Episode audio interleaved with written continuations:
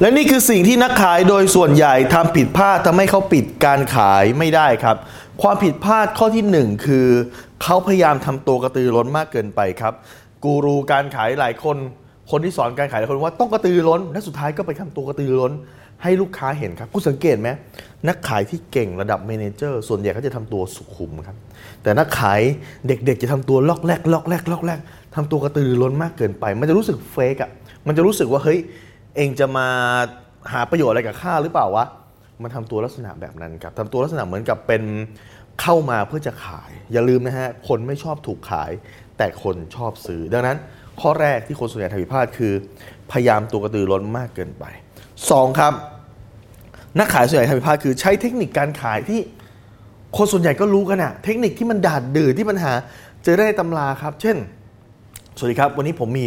สิ่งดี ๆ มานำเสนอ โอ้คำนี้ได้ยินมาตั้งแต่ไหนแต่ไรนะครับ ถ้ามีคำว่าสิ่งดีๆมานำเสนอนี่ไม่ขายประกันก็ขายตรงนะครับ คือใช้คำที่มันแบบดาดดื้อหรือใช้เทคนิคดาดดืนที่แบบคนส่วนใหญ่รู้กันหมดนะฮะดังนั้นอย่าใช้ครับ และข้อ 3 ที่คนส่วนใหญ่ทำผิดพลาดเลย แล้วไม่รู้ว่าผิดด้วยนะครับ คือใช้ปากปิดการขายอ้าวโค้ดแบงค์แล้วจะไม่ใช้ปากปิดการขายใช้อะไรปิดการขาย คุณรู้ไหมครับอวัยวะที่ใช้ปิดการขายคือหูครับ คุณต้องฟังมากกว่าพูดยิ่งคุณพูดพูดพูดพูดพูดพูดพูดมากไปเท่าไหร่ ปิดการขายไม่ได้ครับ ยิ่งถ้าเป็นการขายออนไลน์นะมีลูกศิษย์ส่งมาถามนะครับ ผมเนี่ยดูง่ายๆเลยครับว่าเขาขายได้เขาขายไม่ได้ ถ้าสมมุติว่าข้อความทางฝั่งขวาเยอะๆคุณเคยเห็นแชทไหมฮะข้อความฝั่งขวาเยอะคือเขาพูดเยอะพิมพ์เยอะฝั่งซ้ายน้อยๆลูกค้าอ๋อค่ะอ๋อค่ะอ๋อค่ะ ส่วนใหญ่ก็ขอคิดดูก่อนค่ะปิดการขายไม่ได้ครับ นักขายที่ดีเนี่ยต้องเป็นนักขายที่ถามเยอะให้ลูกค้าอธิบายสถานการณ์ครับ ถ้าเกิดจะเปรียบเทียบเป็นเปอร์เซ็นต์คือ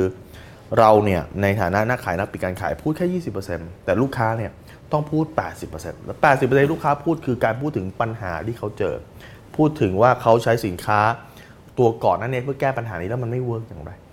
เราต้องรู้ข้อมูลของลูกค้าก่อนที่เราจะปิดการขาย นั้นจำไว้ครับว่านักปิดการขาย ปิดการขายด้วยหู ไม่ใช่ด้วยปากครับ